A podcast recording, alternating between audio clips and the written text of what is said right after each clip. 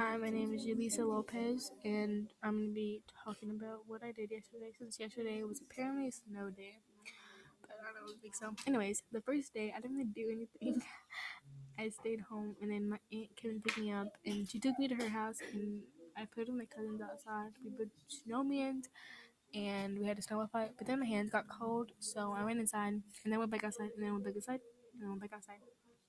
So I was in and out because it was getting cold.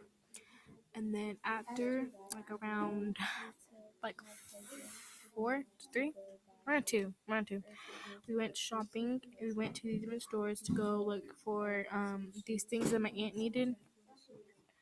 And the second day, no, then we went home and when we, then we went home and we it was around like six and we still played outside for a little bit but then it got dark so we went inside and then we had dinner and then I went home.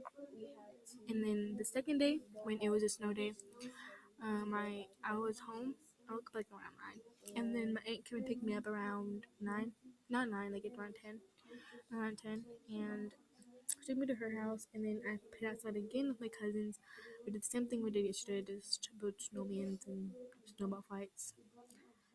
And um, then nothing really happened. Just like cleaned. And then I was just watching TikToks all day. That's it.